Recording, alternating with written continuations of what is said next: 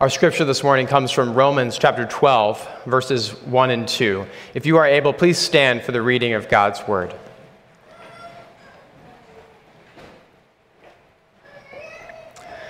I appeal to you, therefore, brothers, by the mercies of God, to present your bodies as a living sacrifice, holy and acceptable to God, which is your spiritual worship. Do not be conformed to this world but be transformed by the renewal of your mind, that by testing you may discern what is the will of God, what is good and acceptable and perfect. This is the word of the Lord. You may be seated.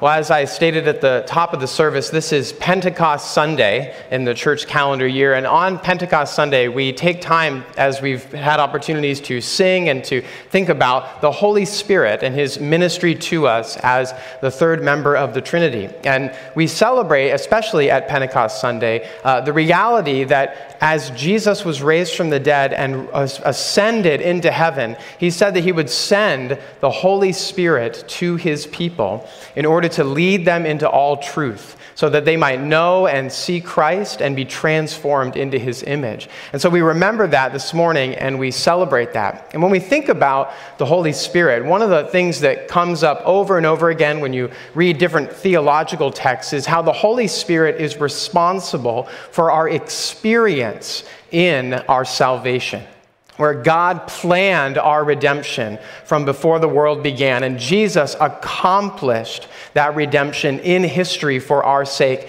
And it's especially the Holy Spirit that applies the work of Christ to our lives. And as we've been singing all morning, it is what it is He who is bringing out the character of Christ in us. And one of the things that I'm reminded of as we think about our experience of salvation is that there are some things that we can learn by simply reading it in a book. We can go to college for a myriad of subjects, and there are facts that we can learn from textbooks, and that can be kind of assumed into our knowledge of the world. But then there are other things that we have to learn, you might say, the hard way by experience. And I'm reminded of this a couple of weeks ago as my wife and I were standing out uh, after the service under the tent enjoying fellowship with one another and we ran into someone that we hadn't had a chance to catch up with in a while and they shared with us that there were only a few more weeks until they were welcoming their first child into this world and we were very excited for them and talking with them about what they were excited for. And my wife and I have three ch- two children and one on the way. And uh, they started asking us, you know, what what are some thoughts that you want to give us, some words of wisdom? And as my wife sat there talking to this couple, we tried to articulate, you know, what are some things that you should be looking forward to, or what are some things that you should be looking out for as you're welcoming your first child into the world? And as I started sharing what very little wisdom I have gleaned uh, in my parenting thus far, I began to realize that it didn't matter how much I told this man what he needed to prepare for, he was not going to really know what it meant to be a parent until their child has arrived. And that's not just true in parenting. For those of you that have kind of grown in areas of your business, you know that there are only certain things that you can learn the hard way. In fact, one of my favorite quotes of Mike Tyson is everybody has a plan until they get punched in the face. And one of the things that I love about what the Apostle Paul is doing in our passage this morning is he has just spent 11 chapters in the book of Romans describing what we're going to be talking about as the mercies of God. He's been ex- describing the gospel in all of its glory. And he's come to the end of chapter 11. And if you look back at verses 33 through 36 of chapter 11, he just ex- kind of falls into a worshiping song. He says, Oh, the depths of the riches and wisdom and knowledge of God. How unsearchable are his judgments and how unscrutable are his ways. The Apostle Paul, after thinking about the gospel, cannot help himself from worshiping. And yet, the first words that we see in chapter 12 are I appeal to you, therefore, brothers, by the mercies of God, to present your bodies as a living sacrifice. He immediately says, All of this knowledge about the gospel is not enough. I urge you, I appeal to you, my brothers and sisters, not just to know about the gospel, but to experience the gospel in your lives. And what the Apostle Paul is drawing to our attention this morning is that you and I, we were created and we were redeemed by God so that we would live our lives as lives of true worship. And so that is what we're going to be looking at today as we go to Romans chapter 12. What does it mean to not just know about the gospel, but to experience the gospel in our lives? What does it actually mean to live a life of true worship? But before we dive into the text, would you please pray with me? Heavenly Father, we thank you for this portion of your word. And we especially thank you for the reminder of your gospel that we see in it.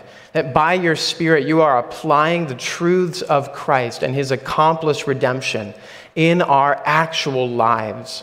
And so, Holy Spirit, would you please move in our hearts this morning by your word? And would you work out the character of Christ in every aspect of our lives? changing our hearts to be wholly and solely devoted to you in true worship. And it's in Jesus' name that we pray. Amen. So, the first thing that the Apostle Paul says that is the mark of true worship is that you need to recognize that you were created and that you were redeemed to live a life that is driven by God's mercies. I want you to look in verse 1 here, where again the Apostle Paul says, I appeal to you, therefore, brothers, by the mercies of God. And he stops short here because as you continue to read throughout the gospel, or I'm sorry, uh, throughout Romans, what you're going to see is that the Apostle Paul has moved from describing truths to giving commands. He's moved from what we might say the indicative aspect of the gospel for you grammar nerds to the imperative. He wants from now on to, for us to see how the gospel applies to life. But before he starts giving commands and telling us what to do, he wants to stop here and he wants these brothers in Rome to understand that if anything is going to happen in their life of true worship, it is going to start and be driven by the mercies of God. And there are two things in particular that Paul wants us to meditate on as we think about the mercies of God. The first thing that he wants us to meditate on is that in Christ, God has cleansed us from our sin. And as a result of that, he has accepted us in Christ. I want you to look here for just a moment at the second half of verse 1. Because what the Apostle Paul says here is as we meditate on the mercies of God, the result of that is that we would present our bodies as a living sacrifice. And then there's these descriptive phrases it says, holy and acceptable to God. And I think oftentimes when we come to this passage, what we do is we end up reading this passage as if what true worship is, is presenting ourselves to God and doing things for God so that we would be holy and acceptable in His sight. We think it's the activity of coming to worship. It's the activity of obedience to His word. That is what makes us holy, and that is what makes us acceptable. And here's the problem that is not how sacrifices work in the Old Testament. You don't bring a blemished, you don't bring a broken or a corrupt lamb to God and then say, God, I'm going to give this broken thing to you, and you're going to, you know, that's going to make me holy or that's going to make me acceptable. In the Old Testament, that lamb, that goat, that bull needed to be unblemished. It needed to be, the word is holy. And that leaves us in a quandary. Because if we're relying on our own merits, all we have to bring to the Lord is unholy lives. And this is why reading this sentence is so important. These are adjectives, not commands. It is describing who you are in Christ. Christ has cleansed you from your sin, which is why driven by the mercies of God, we can see ourselves in Christ as holy. And some of you are going to really struggle with that. Some of you are going to really struggle to actually embrace the reality that you, in the eyes of God, are pure. that you, in the eyes of God, are holy and precious in His sight because you will be thinking to yourself right now, you don't understand the sins that I have committed. And you don't understand the sins that have been committed against me. I don't feel holy. I feel broken. I feel dirty. I feel corrupt. And yet, this is the gospel that we are both at one time saints and sinners because of what Christ has done the sacrifices of our lives that we bring to the Lord because of what Christ has done, He receives us as holy. And that word receives takes us to the next word. Not only have we been made holy and cleansed by Jesus, but because of that, God has accepted you. That He is not begrudging in His receiving of your worship. He is not sad about the state of your lives. He is delighting in the fact that in Christ you delight his eyes. He is pleased when you come to him because he sees you as a holy and acceptable person. And as we'll talk about later, that doesn't mean that this doesn't have a transforming effect on our lives. But that is not the point of where the Apostle Paul begins. Because the Apostle Paul recognizes that when we understand the gospel properly, that it is what has Christ has done for us, not what we do for God, that is what will drive our life of worship. And I think perhaps the most amazing illustration of this is actually found in the Gospel according to Mark. And we've been spending a lot of time in the Gospel according to Mark, but I'm going to take us back for just a minute to chapter 1 of the Gospel according to Mark, when a leper, a man who knew much about being unholy and unaccepted in the sight of the Lord, met Jesus for the first time. Here's what it says in Mark chapter 1, verses 40 through 45.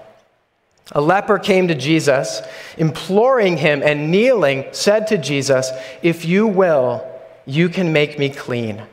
And moved with pity, Jesus stretched out his hand and touched the leper, and said to the man, I will, be clean. And immediately the leprosy left him, and he was made clean. And Jesus sternly charged the man and sent him away at once, saying, See that you say nothing to anyone but go, show yourself to the priest, and offer for your cleansing what Moses commanded for a proof to them. But the man went out and began to talk freely about it and to spread the news so that Jesus could no longer openly enter a town, but, was, but had to be out in a desolate place, and people were coming to him from every corner. The story about the leper is so remarkable because you can see in this man's life an example of how Christ's work to make him clean and Christ's work to make him acceptable before God became a driving and motivating factor in his life. He literally ignored what the Messiah said about not telling anybody because he could not contain how much God's mercy had transformed him and motivated him. He had lived much of his life completely unholy in the eyes of God and everybody else, completely unacceptable in the temple, completely unacceptable in the eyes of his fellow Israelites. And yet, because of what Jesus had done, he is now being reconciled into that community. He is now being welcomed back into God's presence. And I love that Jesus says, You go and you offer a sacrifice in the temple, and then he says to do it to prove to the leadership of Israel that men are being restored to the image of God they were made to be. What an amazing story this man's life is, and it's our story as well. You have been cleansed by the blood of Jesus, you have been accepted before God, which leads us to ask a really important question What's driving your life? What is motivating the actions in your life? Because for Christians, for those of us that have seen the gospel and meditate on the mercies of God, it is His grace that is the motivator. In whatever we do, we recognize that the grace of God comes before the law of God that our relationship with God is restored before God calls us into a life of obedience. That was true in the book of Exodus, and it is still true today. But it, it kind of turns itself at this point for us to ask are there other things other than God's mercy that are driving you and motivating you in your life?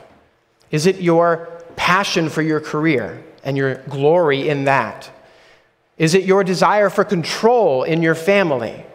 Is it your desire for success in your career? What is it that is the driving, motivating factor in your life? And if we can take the book of Romans as any indication of this, whatever is the driving, motivating factor in your life will point you directly to what God you worship. This is what we see elsewhere in the book of Romans. In chapter 2, uh, Paul writes, Do not presume on the riches of God's kindness and his forbearance and patience. Know that God's kindness is meant to lead you to repentance. God's kindness, God's mercy should be what is the defining motivator in our lives. And it's as we meditate on those mercies, it is through that that we are, as the Apostle Paul writes elsewhere, transformed into the same image of Christ from one degree of glory to another. Because not only are we being driven by God's mercies, but we are being directed by God's Spirit. I want you to turn back in Romans to look at verse 2. You'll notice in verse 2 that Paul starts to make this practical. Do not be conformed to this world, but be transformed by the renewal of your mind, that by testing you may discern what is the will of God. And that word renewal in this part of the passage is very, very important. Again, because it draws us attention to, draws our eyes to who is doing this work.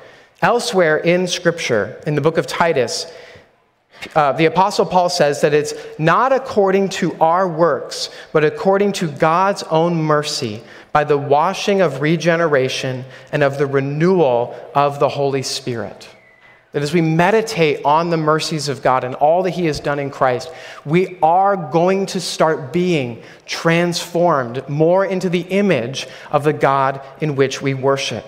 And the Apostle Paul says that this is going to happen in two ways by recognizing the worthlessness of the world's idols and recognizing the riches of God's ways. Here's what I'll show you in the passage. Look at the beginning of verse 2. He says, Do not be conformed to this world. The Apostle Paul has taken a lot of time in the book of Romans to describe the type of worship that exists in our world. If you were to turn back to Romans chapter 1, this is what the Apostle Paul would say is happening in the world around us. Although the world knows God, they do not honor him as God or give him thanks. But they have become futile in their thinking, and their foolish hearts are darkened. Claiming to be wise, they have become fools because they have exchanged the glory of the Creator to worship and serve the creature. Our world is not neutral in its worship. Our world is very much committed to worshiping anything other than the true and living God. And the Apostle Paul says that it's not kind of neutral even in that devotion to its own God. He has to warn the church and say, do not be conformed to the image of the world. That word conformed is like pressing a seal on wax to be able to leave an imprint. The world wants to press in on you with its idolatrous worship. You feel that every time you log onto Facebook. You feel that every time you go onto social media. You feel that when you watch the news, and you feel that when you are caught up in awkward conversations in your work environments. The values and the virtues of the world are not neutral and they want to influence you. But God is saying, by the Holy Spirit, you should be able to discern the will of God and see that the idols that our culture is worshiping, idols of individualism, right? Idols of secularism, these things are false gods. We cannot live as though these will bring true and lasting happiness because all they will bring is pain, suffering, and judgment. And the Holy Spirit, as He allows us to discern the will of God, gives us eyes to see the worthlessness of these idols. But not just the worthlessness of the idols, it's more important, honestly, that we're able to recognize the riches of God's ways. Because not only does he say, do not be conformed to this world, but be transformed that by testing you may discern what is the will of God. That word testing is actually a word that was used in the marketplaces in the first century. And it meant people who, when selling things in the marketplace, would receive currency. And at that time, currency was copper or silver, and it was very easily kind of ground off and then used to be able to create new coins, a source of counterfeit money. And this idea of testing is what the merchants would do. They would look at a coin and they would weigh the coin to make sure that it actually lined up with what was genuine. And this is what the Apostle Paul is saying. By the Holy Spirit, we are able to discern between that which is counterfeit and that which is genuine. And God's will here is described as good and acceptable and perfect. That word perfect is the key word because it means achieving the end for which it was intended. Meaning that as we discern the will of God, we are embracing that is what we were made to do. If we're made in the image of God, accepting God's will means we are living according to the grain of how He has made us. In the book of Hebrews, it's described like this those who have their powers of discernment trained by constant practice, they can distinguish from good and evil. That is what maturity looks like in Christ, according to the author of Hebrews. Able to look at the world and to discern this is an idol and we should avoid it. And this is what true worship of God looks like. What his good and perfect and holy will is. And it reminds me of when I used to work at a bank. So, many, many years ago, I worked uh, for a bank called Washington Mutual, and as a part of the training process, we were given a class on loss prevention. And a part of the class, we were given an opportunity to learn how to detect counterfeit bills. And so they gave us a lot of opportunity to kind of touch the genuine article, and they gave us a lot of tips on what to look for in counterfeit bills. And then they told us that when you come across counterfeit bills in the wild while you're working, what you are to do is actually confiscate that bill so that you can send it back to the federal government so it can be destroyed. And I'll never forget, there was a woman that came into the bank while I was working and came to my window, and she handed me a $100 bill.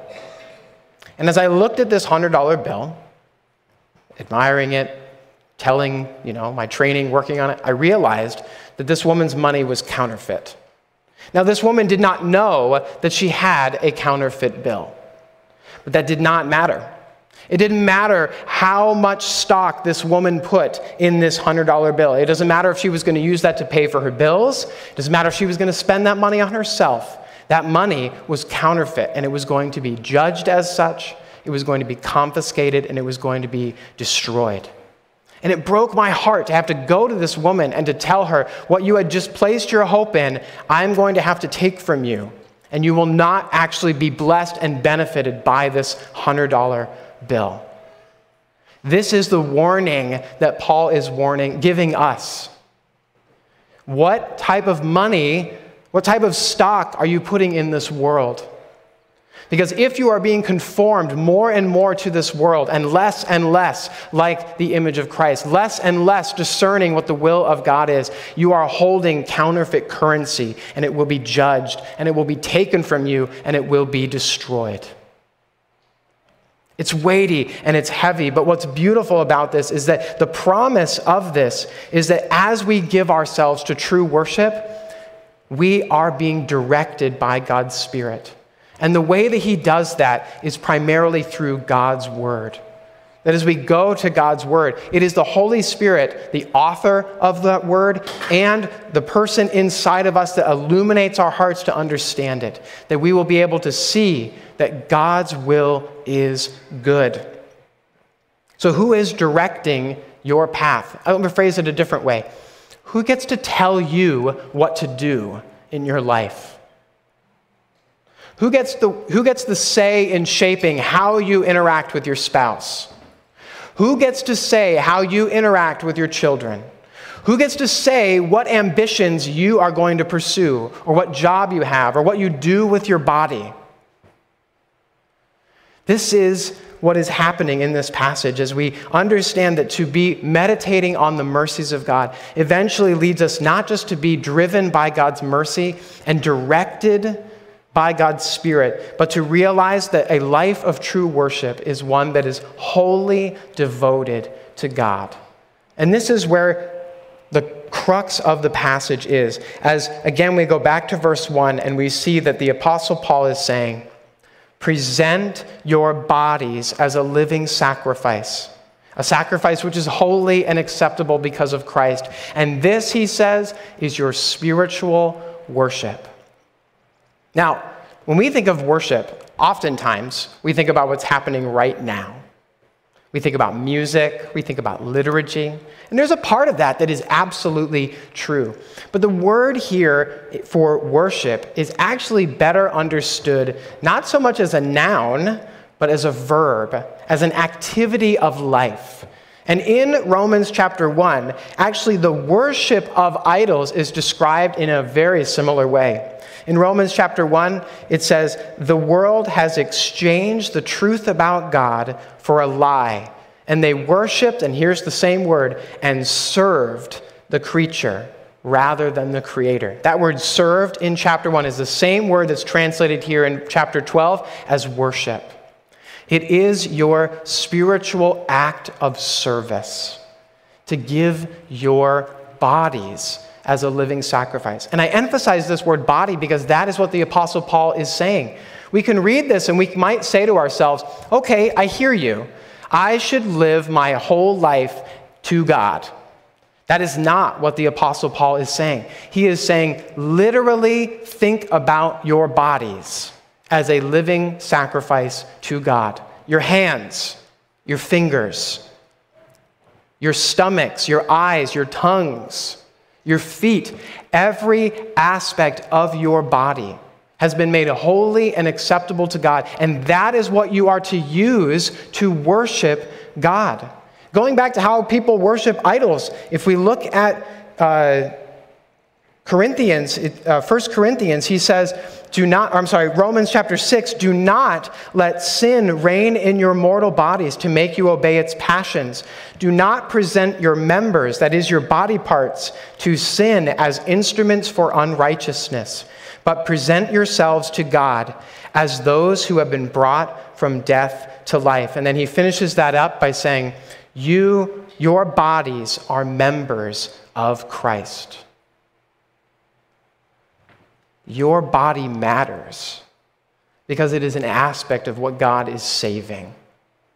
Devotion begins in our hearts as we meditate on the mercies of God. But make no mistake, whatever is driving your life, whatever is dictating your path, it will express itself in your body. The sins that you commit in your body are showing you that you are worshiping another God, not that you are just doing something wrong. Really embrace that as you understand what it means to actually repent of your sin, to actually turn in faith to God and recognize that our hands and our eyes and our ears and our lungs and our feet, those have been redeemed by Christ so that as we follow the Holy Spirit in accordance with God's word, we might actually be presenting our bodies as a living sacrifice. I can't think of a better analogy of another story that we see in the Gospel according to Luke of a woman who understood this principle profoundly well because of what Jesus had done in her life. And I'm just going to go ahead and read this. And as I read this passage out of Luke, I'm going to take a minute to kind of change some of the language because it's not written in a way that is appropriate. It is a, it's written in a way that helps us kind of feel clean about what's going on here. But listen to this. In Luke chapter 7, one of the Pharisees asked Jesus to eat with him. And Jesus went into the Pharisee's house and reclined at table. And behold, a woman of the city who was a sinner. That's a nice way of saying this was a prostitute. When she learned that Jesus was reclining at that table in the Pharisee's house, she brought in a flask of ointment. And standing behind Jesus at his feet, this woman, weeping, began to wet his feet with her tears and wipe them with her hair and kiss his feet and anoint them with the ointment. And when the Pharisee who had invited Jesus saw this, he said to himself, If this man were actually a prophet, he would have known who and what sort of woman this is who is touching him, for she is a sinner. Again, prostitute. And Jesus answered to him, answering, said to him, Simon, I have something to say to you. And Simon said, Say it, teacher. And so Jesus says, A certain moneylender had two debtors, one who owed 500 denarii and the other 50. And when they could not pay, he canceled both their debts. Now, which of them will love him more? And Simon answered, The one, I suppose, from whom he canceled the larger debt. And Jesus said to him, You have judged rightly, Simon. And then turning to the woman, he said to Simon, Do you see this woman? I entered your house and you gave me no water for my feet, but she has wet my feet with her tears and wiped them with her hair. You gave me no kiss, but from the time I came in, she has not ceased to kiss my feet. You did not anoint my head with oil, but she has anointed my feet with oil. And therefore I tell you, her sins, which are many, are forgiven, for she loved much. But to he who is forgiven little, loves little. And then he said to her, Your sins are forgiven. This prostitute understood that a life of worship begins in a heart of devotion, but is always expressed in the body. Do you hear how many times Luke used words to describe this woman's body? Her hair, her lips, she was using all of these things to honor and extol Jesus, for she was profoundly grateful for the mercy that she had received, that it just overcome her.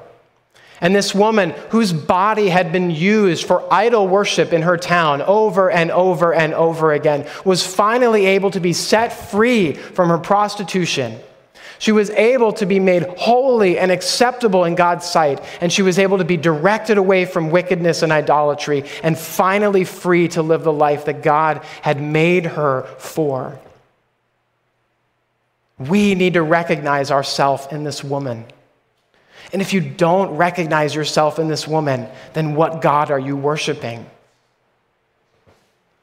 This is the key to worship to experiencing the gospel in your life.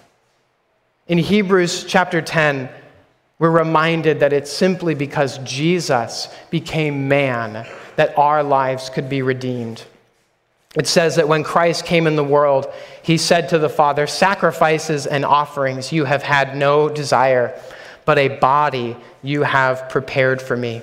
In burnt offerings and sin offerings you have taken no pleasure. And then the Son of the Father said, Behold, I have come to do your will, O God. Jesus gave his body for you. He gave his hands, he gave his feet, he gave his side for you. So that as you meditate on what Christ has done in your life, you would be driven by God's mercy you would be directed by God's Spirit to give your life wholly to Him out of devotion to God. That your hands and your mind, that your feet and your stomach, that all of you would be holy and devoted to God. Let's pray. Heavenly Father, we thank you so much for all that you have done for us in Christ. We thank you for the suffering that he endured for our sin. We thank you for the cleansing that he has provided for our lives. We thank you for the motivation that you provide us by your Spirit, for the direction that your word gives us. And so, would you move in us as individuals and as a corporate body to give our bodies to you as a life of true worship? Thank you that you don't want us just to know the gospel but that you want us to experience it in our lives. And it's in Jesus' name that we pray. Amen.